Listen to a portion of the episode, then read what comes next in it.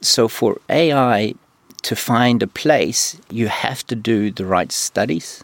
You have to see how it works in real life, and you have to be really aware of unintended consequences. And our position is that the only way you can do that is to work with clinicians and not be this competition that, hey, we're going to replace you. It's about making them better.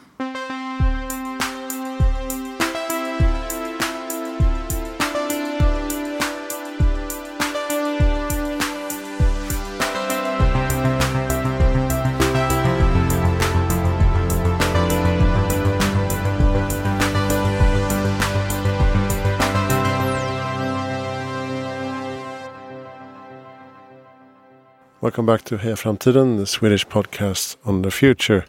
Uh, my name is Christian von Essen. I'm here at uh, Helio GT30 GT30 in Stockholm, where we are recording. I'm sitting here with Simon Grant. Welcome to the show. Thank you.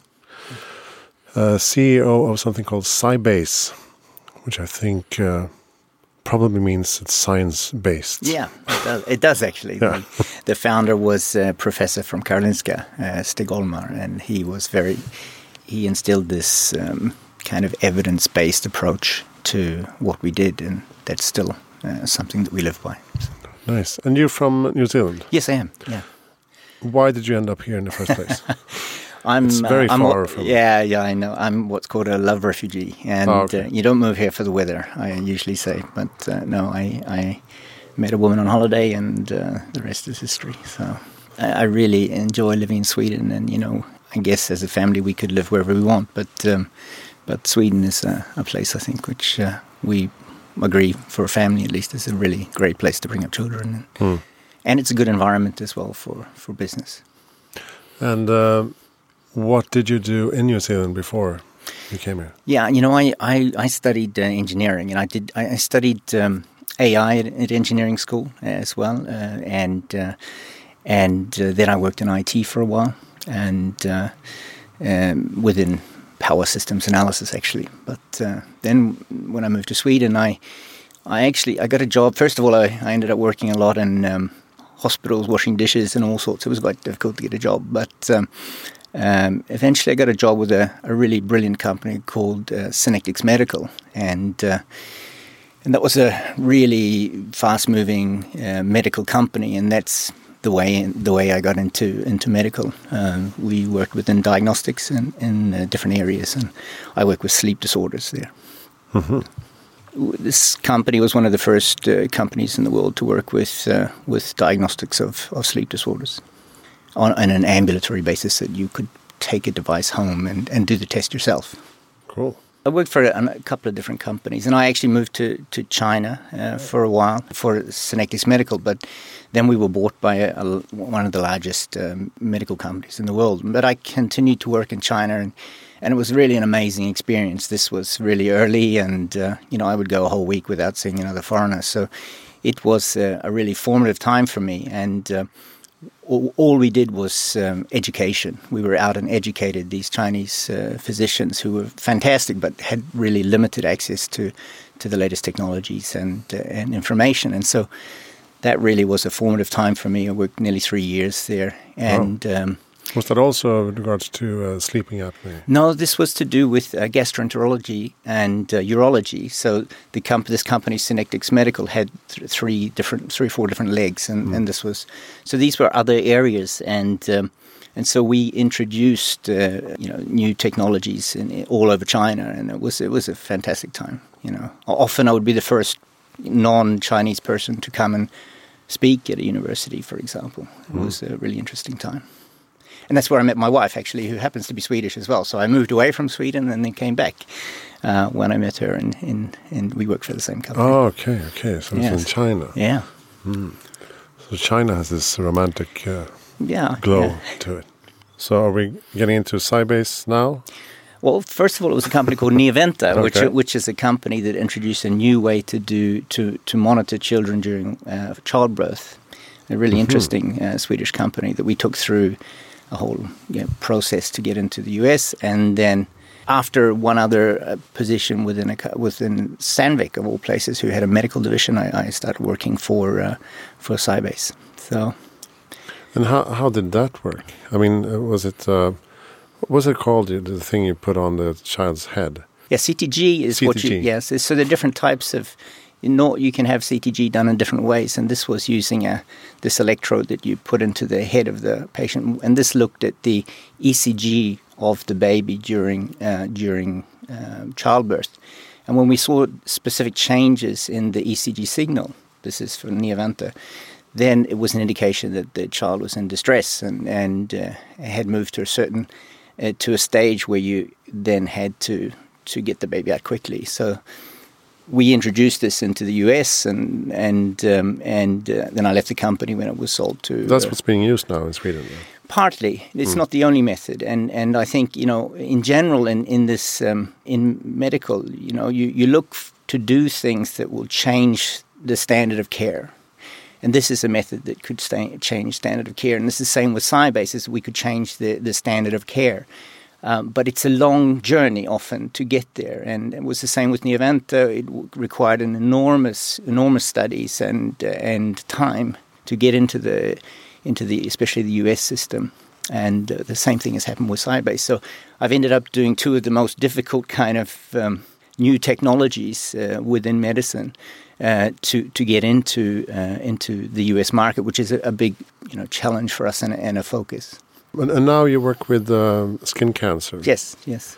What, do you call it? Melanoma? Yeah, we just normally you just say melanoma in English, and and um, yeah. So so what actually attracted me to to SciBase in the beginning was that they had done a very very good study, one of the what it was actually the largest study ever done within melanoma detection in the world, and.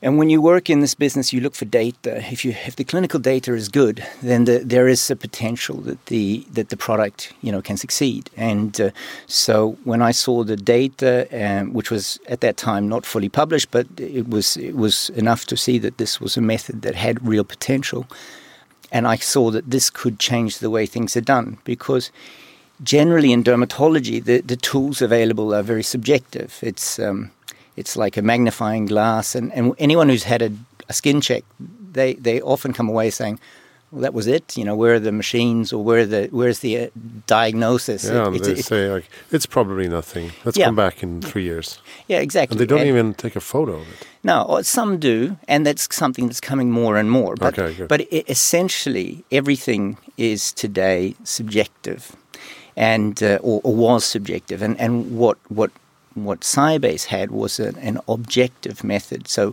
what I mean by that is, it doesn't matter how good you are as a physician. You know, I'm going to get the same result from from from the test.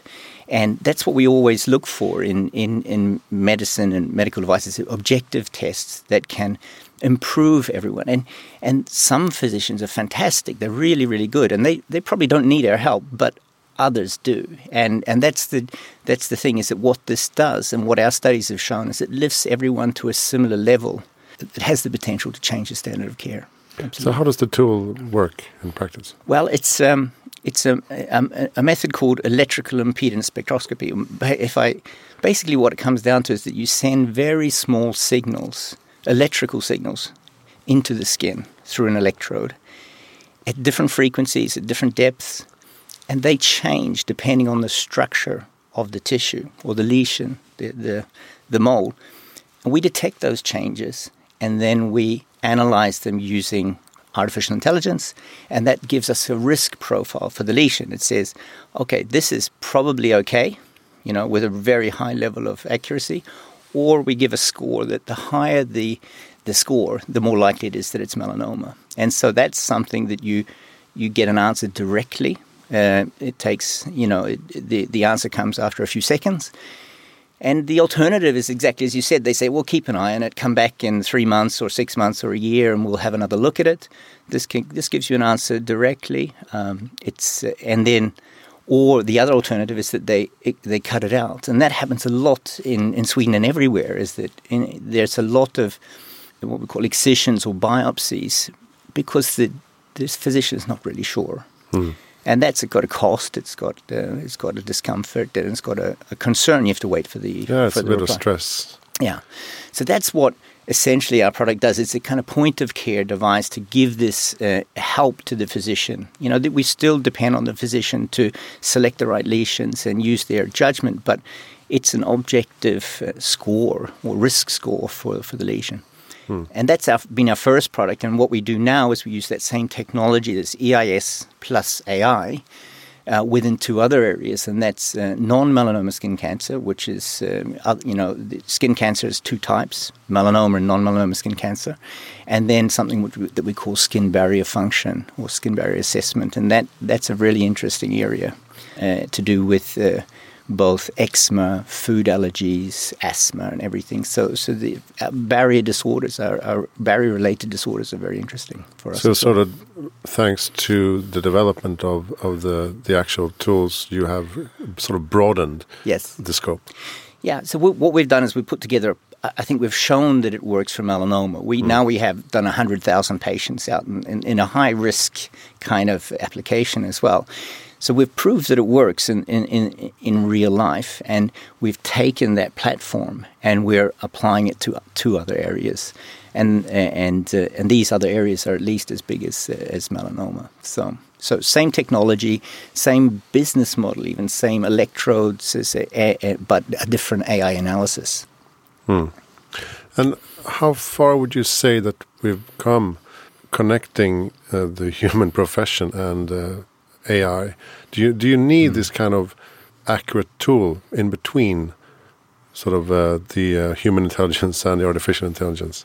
I, I, that's a it's a great question. We we often we in our company we often talk about augmented intelligence. Is that yeah. we help physicians, I, and I think you know when you try to take over um, completely, I think that's where you have challenges. You have to work with clinicians. You have to work with reality and and you have to go out and test it in the real world. And this is the thing that takes time and, and, and costs a lot of money. So I think it's absolutely a, like a symbiosis. We, we, our job is to help clinicians be better. We just did two big studies in the US and we, we showed this that if you add our information to a physician's judgment, they improve. They find more melanomas and they do fewer kind of unnecessary excisions. And and, this this is, was 600 clinicians, and we, we showed that those that needed the most help, they got the most help from this objective tool. So that's the kind of thing. We, we're a tool that helps them be better, hmm. and I think that's a good way to approach AI in the, especially in medicine. I mean, it's it, you have to work together with the, the, the way things are done and, and, and improve it rather than maybe replace it.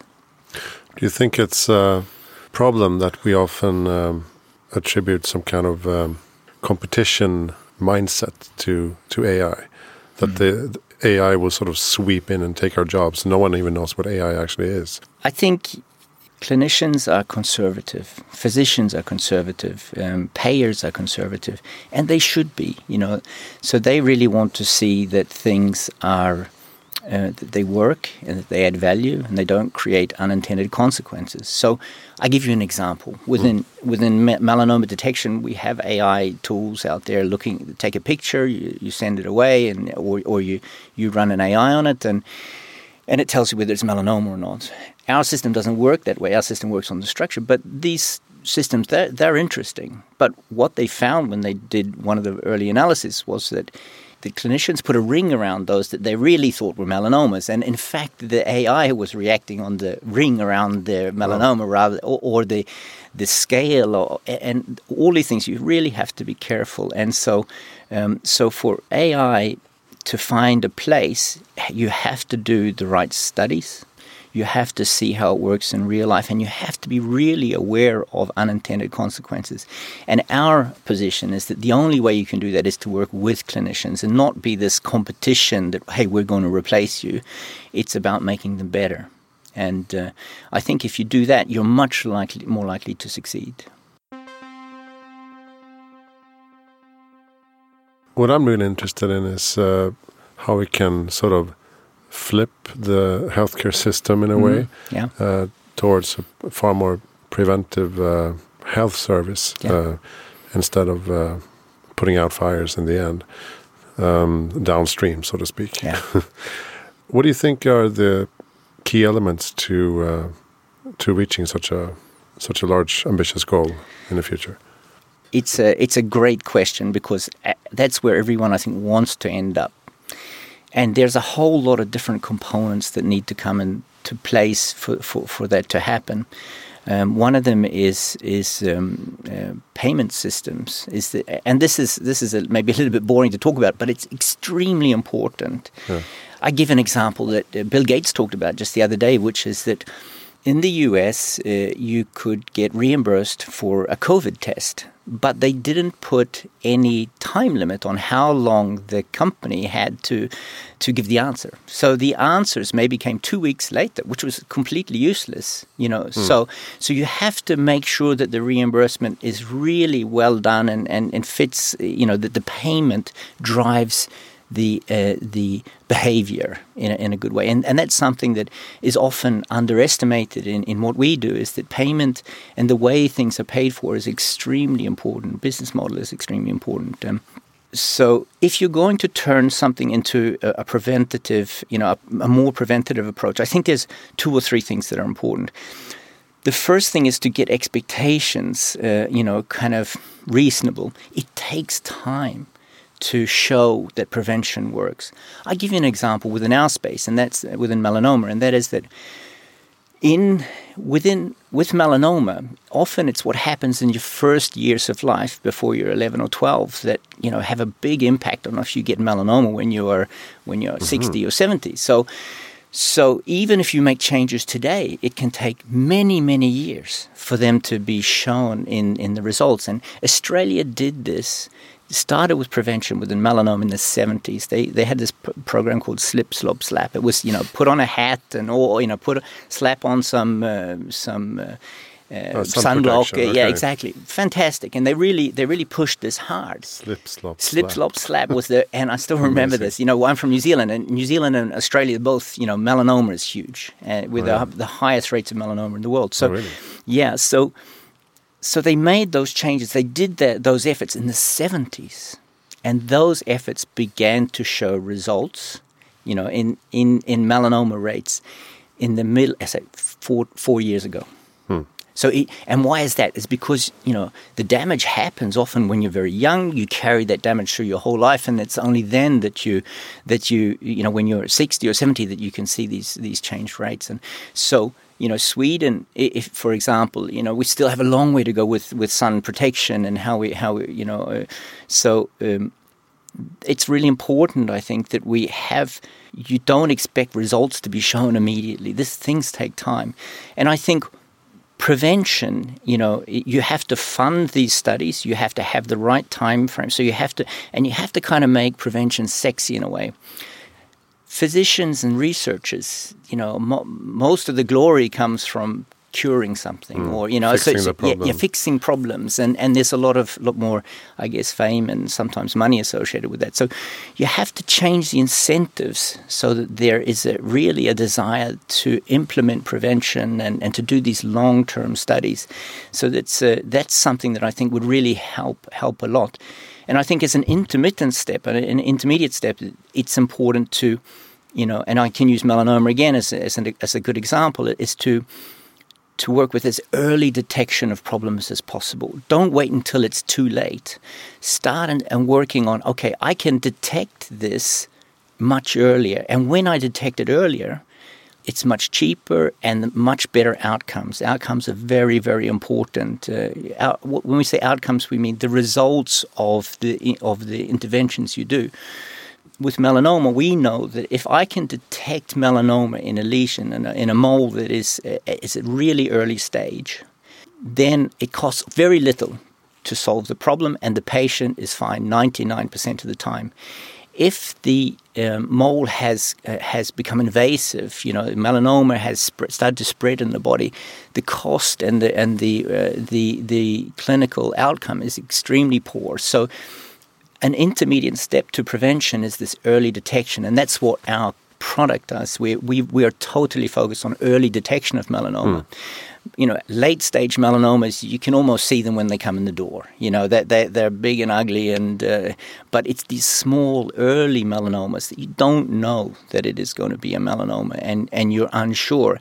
And your your clinician, as you said, they say, well, come back in a, a year or so, and it might be too late You know, yeah. So so so this thing with prevention is about having the right incentives in the in the both in the I think expectations in the incentives for clinicians and the incentives for companies as well, and and in um, doing the studies that are required, and then also as an intermediate step, this early early prevention, early detection uh, is is is a, a, good way to go. I think. Yeah.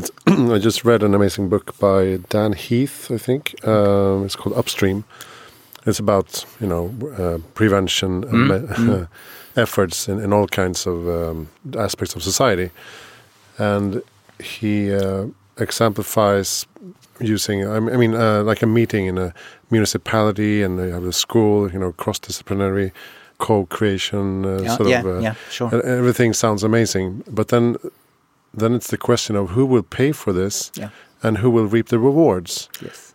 Because if we see something positive or something negative not happening, mm. in 20 years. Is that a is that a win for whom?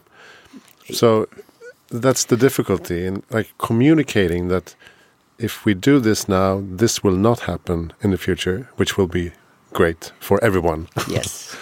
uh, but it's, it's really it's, it's, it's the, core, the core, core issue. It's an absolutely core issue, and and you know physician researchers they're people like anyone else. You know they have these motivations which are, i want to i want success now you know of course or in a year. I, they're people like anyone else. They want to see the results of their of their work now you know and um, government has a really key role here i think to to say okay we know we we we believe that this is the right thing to do. We're going to put the money and we're going to put the time in and we're going to fund this so that it happens because all the evidence points to this being the right thing Okay, we know that the incentives are not there today, but we are going to fund it in a way because it often comes down to funding. Fund it so that this happens, and Sweden has been good at doing some things like that as well. Mm. But but on the whole, if you look at the industry, it's you know it's it uh, the industry and, and and in many cases the research is you know we you have to produce results all the time. I mean, isn't isn't that the whole problem with like if you're a surgeon, you you only get paid when you do surgery, so you want to do as much surgery as possible. Yeah, I, I think uh, it's it's uh, it's a complex question, and, and we we as a company, for example, we're going through this process now in the in the US is to get you know reimbursement, and you have to understand the way it is, and understand that there are certain things we can tweak, but for the most part, change takes time, and you have to you have to be kind of a little bit pragmatic and and, and understand that and say Okay, even though we have a better way, we have to work within the system initially and maybe move the system a little bit, but uh, but we are not going to, to change, especially as a small Swedish company, we're not going to change the system mm. in, the US. You have to figure out how you can find a business model and a payment model. And it's it's sad to, to kind of come back to this so often, but it's a reality. You know, if you and it's a reality for AI as well, is that even if you have AI tools, at the end of the day, someone has to pay, and and uh, and you have to find a, a, business model that will work uh, uh, for governments, for payers, for insurance companies, and for hmm. patients, mm. of course. And sometimes patients are willing to pay themselves, but for the most part, not. To be honest, you know, mm. for the most part, they if they if they have an insurance system or if they have you know you have care like we do in Sweden, they for the most part they they expect that it's covered by by you know by their by the healthcare. Hmm. Prevention is something that we have to work really hard at. We have to kind of take small steps on making detection and, and de detecting problems as early as possible, and then work on these longer term studies to, to show that it makes sense to do stuff. Uh, you mentioned that you uh, you have uh, brought two um, medical innovations into the US for yes, yes. approval. The whole the whole process. Can, can you explain uh, how difficult is that process? yeah, it's uh, well. The, the, I think uh, you could can start with uh, talking about there are different types of product and different what we call classes. So there's class one products which are like you know. Um, gloves and things that don't, you know, and then you have class two products, which are often diagnostic products, and then you have class three products, which is new things, innovations, high risk uh, devices, and and there's only twenty or thirty new innovations per year in the whole world approved in the US. This is really people don't understand that there's 5,000 of these kind of middle level, these class two products, and but there's there are very few new innovations uh, approved, and and that's called it's a process called PMA, and I won't get into the details of it, but it's a very uh, heavy process. Uh, it takes um, at least five years. Uh, uh, for us uh, in SciBase, it took eight years. We submitted about 10,000 pages of documentation. Oh my God. We were inspected seven times, uh, three to five days each time, and it's it's heavy. And why is that? Is it because you know, as we said in the beginning, clinicians are conservative. They want to be sure that if I'm going to use this, I'm not going to create problems, and so the, the, the US FDA is extremely tough, and and um, they could maybe be a little bit less tough, but you know it's not for me to decide. It's it's their, their, their that's their their way of doing things, and we had to work within that system. So there are very very few Swedish companies who get a product through this process, and I just happen to be associated with two of them, and I, I think there's maybe been one other Swedish company in the last ten years to get a PMA. But then you have, in a way, you have a you have some kind of um, um, not a monopoly, but anyone else who wants to do the same thing has to go through the same process. And so you get some protection from this process as well. Uh, and so it's a very, very heavy process. Um, but uh, the you know you know that if you get the approval, that it's good. You know it works. So now Nevisense is uh, approved for the American market, yes, it and is. it's It is. Uh, being distributed. Yes. So actually, we're on the, the the third version now. So you, you get your approval in the US, and then you kind of have to catch up with the, the product because the product has to be frozen to be approved. You know, you fr- freeze development, you get the approval, and then you kind of work to get approved the, the changes, the improvements that you made. And we, we just had uh, in May we had version three of the product approved in the US, and so now we actually have the same version of the product in the US and Europe, which is great for us, and we have better results, and it's it's easier to use, and it's it's doing it's doing much better, you know, very well in, in, in the US now. Although it takes time, you know, it takes time, and we our next big challenge there is this payment uh, process, and that's what we're working on. So we. We have we have the, the approvals. There's no one else who has something similar, so we're alone. But uh, but but you know it, it takes some time, and this is really important for people to understand. Is that just because you have a product doesn't mean that you can sell it. You know, you have to go through this regulatory process, and you have to have a business model and a payment model that works. So these these are the biggest challenges I think within the uh, within within the business, and especially for Sweden, where you have a lot of innovations, a lot of great research, good thinkers, great ideas. The challenge is to is to get it to market, and, and, and that's maybe where Sweden has not been as strong, uh, you know, and by far the biggest challenge, I would say. Mm. So it takes some kind of grit or uh, I, yeah, I was thinking about Perseverance. resilience. Absolutely, grit is a fantastic word because you know when you when you're there and the, and the and the FDA says, oh, well, we need you to redo this da da da, and it's and and and that involves uh, you know 500 pages of, of new documents, and you and you're sitting there and and you're going, oh, but you just have to do it. And we're going through exactly the same kind of process now with the, with new new regulations in Europe called MDR, um, much heavier regulations now. So eu- Europe and US are becoming more similar in that respect. A- And again, it's you just have to do it, and and that's why you need a good team, an experienced team who knows how to handle these processes, and that's I think what we, we have a great team at, at SciBase that uh, that's doing. this. So, uh, what's happening for you now? Uh, you had some new launches in Yeah. October.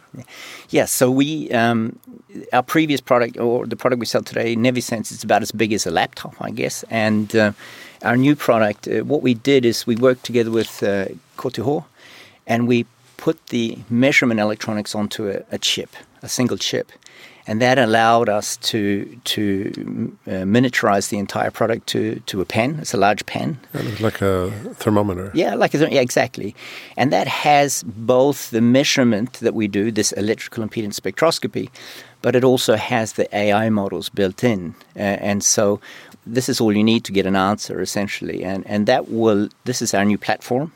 So we have a couple of things going on. We we are releasing these new applications that I spoke about, which is non-melanoma skin cancer and and uh, and skin barrier, and we maybe we can talk about about skin barrier in a minute. Uh, but then we're also releasing this new platform, and this is really a you know a unique platform. This is this will enable us to use our same kind of method the same um, technologies, but in a much cheaper, easier to use way, and with the same business model as well. We we use our, our electrodes of what we charge for, essentially. So this is our next generation, and it will be something that rather than taking the patient to the device, you have the device with you, and you can do a test at any time. So, so that's the goal: is that you know First, we, we will release this to the specialists, and then over time, we can make this as a tool that's available out in, in uh, uh, to GPs and, and even potentially in the home. And that's our goal: is to broaden the customer base and broaden the applications. And we think we have the platform, this EIS plus AI platform, to to do that. Hmm. Cool. So, so how much would a pen like that cost now? Well, we haven't set the price yet, but but it's you know it's a, a, a fraction of the. Of, normally, we sell we sell the product today for about five to six thousand euros the device. Hmm. Okay, and then we charge per per patient for the electrode, and this will be maybe a third of that. Okay, yeah. so it's a, it's a, a and the the goal is to get the price of the device as low as possible, and and then again the business model is on the electrodes. So. So that's that's the, our new um, new product releases. That will new product. It's more of a new platform release, I think you could say, and this will be something that we base our future products on. Um, and again, we making it easier to use the method and making it more accessible out to other patient groups and, and, and customer groups. Yeah, because now, like you said, it would be probably a dermatologist that would invest in such a, a device. Exactly, and, and, and in the future, you would argue that uh, every every uh, practitioner would, would, have one. Yeah, potentially, and and I think you know, especially if you look at the area of skin barrier, and, and I can maybe bring up why we why we think that now. Yeah, what is uh, what is skin barrier? Skin barrier. So.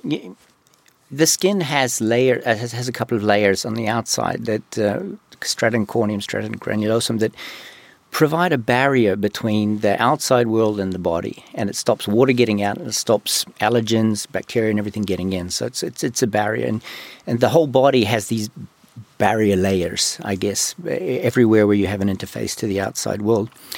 And, and what we know is that um, there are certain disorders that are linked to skin barrier, and uh, it's this really interesting work done in Ireland, which showed that they looked at 2,000 uh, newborns and they saw that if they had a poor skin barrier, they were much more likely to develop eczema and two years later, food allergies.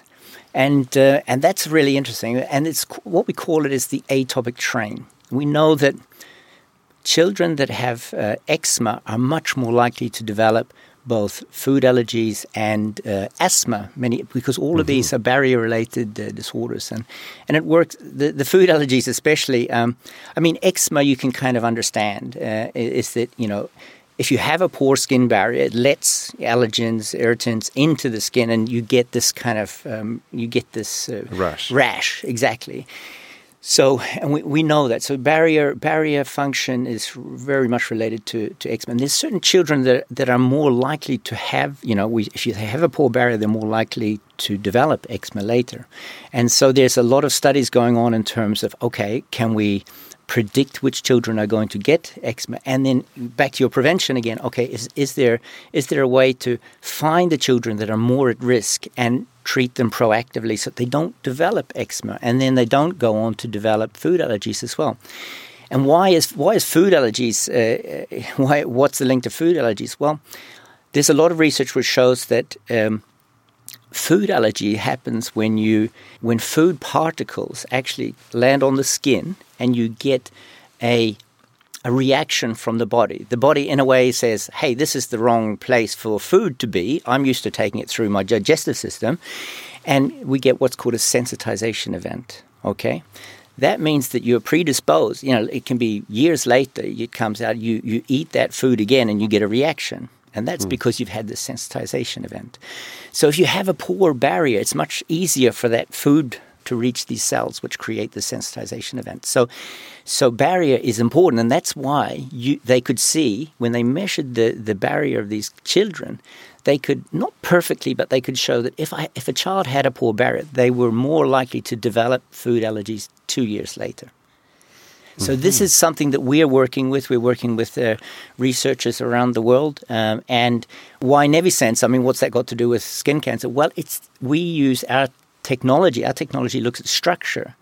And we know that we can detect a poor skin barrier with the same technology, just with a different AI analysis. So, what we're doing with this new product is to say, okay, how can we help detect those children or those adults that have this skin barrier problem that we can then affect, either prevent the, the, the uh, development of, of eczema or help adult patients manage their eczema, all of these different uh, skin barrier related diseases. So, a poor skin barrier is that something anyone could see with with the the eyes? No, no, you no. can't. You you, some, you can see the consequences of it. Okay. Yeah. So you can see that they develop eczema and everything, but these children, I mean, they're asymptomatic when you measure them, and you can see, you can measure. It's actually a Swedish technique that was developed initially to to measure the skin barrier um, uh, by in Linköping, and and uh, that technique it, it, it it works reasonably well, but it has limitations. It can't really be used clinically. It's been around for a long time, but it's not used clinically. It's only used in research. And what what the value that we bring is that this is a technique that we know works clinically out in the field, so it can be used uh, anywhere essentially. So we have found a better way than this existing method to measure skin barrier, which is so in a way we're kind of piggybacking off that that previous work. Hmm. So this is a whole new area for us, and and uh, and we know that with our new form factor, with our new product, which we call Nevisense Go, the pen, okay, it'd be much easier for pediatricians, for example, uh, allergists to use a tool like that rather than our, our, old, our previous system. And ideally, you know, the pen could be sent home with the patient. They could do test themselves, you know, and, and kind of get help them get control of their of their disorder. These things are going to take time, obviously, but this is where we're heading, and this is it's it's our goal is that we would create tools that can help clinicians both predict and patients manage their own disorder. What's your best tip for making the world a better place Ooh. in the future? Um, this, you know, New Zealand has a wonderful uh, prime minister called Jacinda Ardern, and, yeah, she's, and she's yeah, and she she has she just says we need to be kind, and I think that that is, you know that sounds very simple, but there's there's a lot to that, and and I think that kindness is uh, every in everything in every day, and, and, and how you interact with people, and in and in big questions as well, and I I think. Uh, to be kind is uh, is uh, underrated. I think the role of women can be lifted more in tech. De definitely, you know, we are the people that do. You know, our, our AI programmers are, are women. They're, they kick ass. They, they're just wonderful. And and uh, and you know, you, with something you we have to kind of remember and work on actively is that you know give women more responsibility. And New Zealand is an, another place that I think is you know women have, have, been running the place for a long time. So you know there's a there's a lot to be a lot more that can be done. Yeah, I was going to ask: uh, Are the New Zealanders generally proud of the prime minister? Yeah, I think so. I mean, of course, there, she has her detractors. It's interesting because now we have the prime minister and the head of the opposition are both women. They're both super com competent, great. Uh, I think Jacinda has has. Uh, she is focused on poverty from the beginning, for example, and a lot of people don't understand that there's a lot of poverty in, in New Zealand, and uh, especially Maori Pacific Islanders. Uh, she's a great communicator, and I think that for the most part, I think I think she will be re-elected. There's an election coming now, and I think she'll be re-elected with with no problem at all. And she's lived through a period of time that was just incredible. The the mosque shootings in New Zealand, the the um, you know corona uh, you know the, there have been a lot of a lot of tough uh, times for her and and um, I, I, think uh, she's shown that you can you can be you can be kind and you can be tough and kind at the same time. And she's shown that you don't have to be tough to be a leader. You don't have to be macho. You don't have to be kind of hardcore. You you can be uh, you can be as long as you communicate well. Yeah, she seems very human yeah, yeah, she is. You know, and she she she does Facebook. You know, she's just been putting her baby down, and she doesn't matter. She says, you know, everyone's, you know, they understand. You know, I have a small baby. You know, I, you know, I've got to be a mum and and the prime minister at the same time. There's one other thing I'm thinking about. How do you make a world a better place? And I think that you know. I'm a little bit older now, you know. I'm 53, and uh, you know, and and I, I I kind of I reflect on there's a combination of youthful energy and idealism that if you combine it with kind of you know experience and a little bit of pragmatism you know the, the, wisdom. Yeah wisdom exactly. Be, be kind and wise i think are the two things that i think are, are really important you know goals in life. If you can combine those two you and make teams that are really uh, diverse in that way and strong because you need this pragmatism. You need the people that have done it before and say yeah yeah and the people that challenge them and hopefully the combination of that you know, gets you where you want to be. You can't just have, you know, young idealistic uh, people who knock their head against the wall, and, and, you can't just have the the old boring farts, you know. And and so it's the combination of these two that I think um, is often overlooked a little bit. You know, is this, this experience is is really important, and and um, as is idealism and, and, and drive. And I mean, both have drive, but this idealism and, and enthusiasm that that young people bring with with their um, their approach to things. So I think that's a that's a key thing. And and it's interesting if we talk about New Zealand as well, because the prime minister. One of the reasons that I think she was successful in her first term was that she had a vice prime minister from a different party, and he's a very old or much older wily, pragmatic. He knows the ropes, and mm. he, I think, the combination of them together was was extremely effective and allowed her to not just communicate and, and reach the people, but to get things done. And that's important. So he's sort of the dry contrasts. Yeah, yeah, and the different approach, and you know, everyone talks about diverse groups but diversity, for diversity's sake, you know, you have to have a, a reason for that. And I think that what you're looking for is a combination of approaches and skills that enable you to deliver you know to to get to get the approval to get the product out to, to all these things and if you just have a, you know one type of person you know you need people with the ideas you need starters and finishers and you need people that just help mm. power through the work that is required. Actually, last episode I put out with uh, Susan um, Horia Lindberg uh, from uh, in Swedish. Um, she runs uh, an agency called the Social Few, okay. where they work with uh, data-driven inclusion, and she refers to it as perspective different perspectives. Yes, yes, yes, perspective exactly. density. What's the perspective density in uh, the company or organization. Aha, so the, the in terms of the different perspectives that yeah, yeah. so so you get away from the sort of diversity and uh, ethnicity talk and yeah, more yeah. towards uh, different perspectives.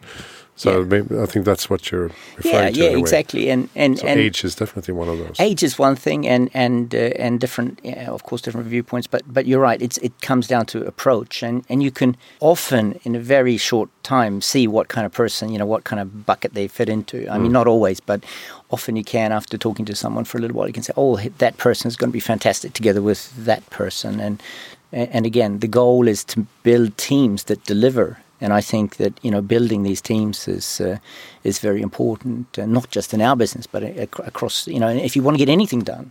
Any good reading tips? Ooh. I read a couple of interesting books over over the summer. Um, the Three Body Problem. Have you heard of that? It's um, no. It's a Chinese uh, science. I like science fiction, but Chinese Chinese science fiction uh, writer. His name is Liu Cixin. Okay. It's a you know really epic. It's, it's the interesting thing. It starts in the in the Cultural Revolution, and it talks. It's a journey of a of a of a young woman who becomes disillusioned with what happened in the Cultural Revolution, and she becomes a scientist and. And uh, there's contact with aliens. It's, it's, impossible to explain. It's part of a three-part series, but really, it was kind of heavy, but it was fantastic. And it's translated from Chinese. And he, this uh, author, was fantastic. Another book I read was um, by Margaret Atwood, the, mm. the one who wrote, uh, and that was Oryx and Crake. Okay. And when you when you see an interview with with her, you got you're trying to kind of match it to this book that she's written, which is really you know kind of freaky and uh, hardcore in some parts, and you're like going, she's very kind of proper sounding and, and very polite and everything. And you're reading this book and you're going, oh my god! And you try, you got this vision of her her face, and you you go, this is not this is not really kind of dystopian future, yeah. fantastic. Handmaid's Tale. Yeah, exactly. So the, the, the the series, for example, so she's become very popular um, because of um, of uh, the Handmaid's Tale, and uh, and and I that that's what got my my interest. And my mother had read a couple of the books, and she said that um, this was this was good, and, and I just picked it up, and it was it was great. Do you speak uh, Chinese or Mandarin? Uh, you know, I, I at that time I had to I had to, um, but now. Whew, no, it, I, I, remember I, I, used to get lessons every morning by my assistant. She was a, actually an English teacher, Chinese English teacher, and and uh, but you know it was just really to, enough to get by. But I, I could, you know, I, I, was living alone in China. You, you, mm. you could, at that time there was no no chance uh, to survive without Chinese. So, but no, not anymore. Who do you think I should uh, interview? There's a guy called uh, um, Luka Crnkovic-Friis, who is the head of a company called uh, Peltarion. This is an AI company. Oh yeah, mm. we work with Peltarion and and, their platform, and uh, and he's he's a really interesting guy. And what they're trying to do, I think, is is is really interesting. Um, so that what they're trying to do is kind of create a, a, an environment where anyone can use any company can use AI. You know, AI is very hev- can be very heavy if you don't if you don't have a, an environment which makes it, uh, you know. And I, I, as I said, I studied it 30 years ago, and I went back and I looked at it again and did a course, uh, you know. And the maths is the same; it's heavy, you know, really, really tough, or, or involved, I, I, guess you could say.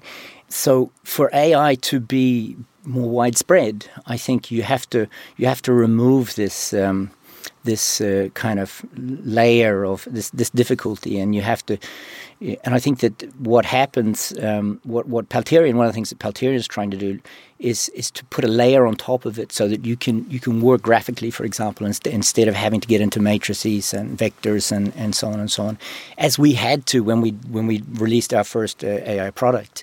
Now we've kind of we're on our second generation, and and it's uh, it's much easier to work to work with uh, than it was. It's the same with web development, I yeah, guess. Yeah, from exactly having to know HTML or yeah. coding, having to know uh, DOS, for example. Yeah, it it, it always moves towards a visualization and exactly. user experience. Exactly, and and and helping you kind of manage your data. Data is very important in in in AI, and you know having helping you get the data in the right shape so that you can create good models in, in AI. And hmm. uh, I think, yeah. So he, he's, he's, an interesting guy. A, a guy that uh, I have worked with uh, uh a lot is a guy called Tor Lendau, who's kind of a serial growth. You know, he's he's a forward thinker. He, he's a, he's a really interesting, uh, re- really interesting guy, and he's kind of in a way been you know, helped me along the way, and, and he actually sits on our board today, and he's a, he's a great guy, okay. a really interesting thinker. Hmm. Um, yeah. And then if I if I give you one company which I think is really interesting is is a company called Encare, and the, the founder is a is a guy called Professor Olle Ljungqvist. And um, um, if you talk about improving healthcare, this company I think has a, has the potential to to really do that. And what what they do is that they um, they take standards, best best practice within a part of medicine, and they kind of formalize it into a system so that you can train your your clinicians, your nurses, mm-hmm. everything on the best way to do things. And everything is evidence based, outcomes based. And then what this company does is um, they provide the tools to introduce this and to run this in your in your hospital. And I think that that's a company that has an enormous potential to improve medicine, and and it's it's not really high high tech. It's just about taking the things that everyone has decided is the right way to do things.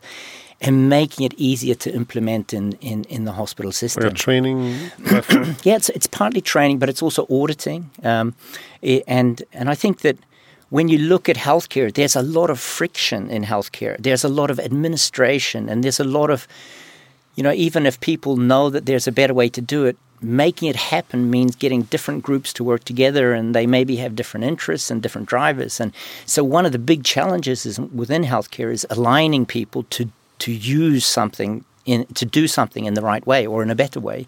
And and I think that this is a company that works just on that. The clinicians come out and say this is the best way to do it based on the evidence, but then it kind of often just dies. It just sits there, and everyone goes, "Oh, that's nice." But this way, it's really expensive sending people to training. In, Yeah, in uh, new new techniques. Yeah, and often the challenge in, in healthcare is that, you know, it's different groups and they have different budgets. And okay, you can go, but you can't. And so to make it really work, to introduce a new best practice way of working, you have to get all of those involved to buy in and to actually implement it. And that's what they, they work with. And it's the same in our business. I mean, we even if we, we come with a better way to do things, you still have to convince all of the stakeholders, all of the players that this is the right thing to do. And that, that takes time. So some of the you know the improvements, the real improvements in healthcare, can be things like this, which are in a way not as sexy as a new you know drug or a new widget or whatever, but it has the potential to to help many people. Thank you so much, uh, Simon Grant, for uh, visiting Okay. Heja Framtiden. Thank you. Uh, check out scibase.com, Yeah. S-C-I-B-A-S-E dot com for more information about uh, the technology that's now going to revolutionize skin cancer treatment. Yes, and skin barrier. Yeah. Skin barrier, yeah. Don't forget skin barrier. My name is Christian von Essen. Check out hejaframtiden.se for more information about the podcast, lectures, books, etc. Uh, there's uh, probably around 30 plus uh, English episodes that you can check out if you don't speak Swedish. The rest are in Swedish. Uh, thank you for listening. Bye.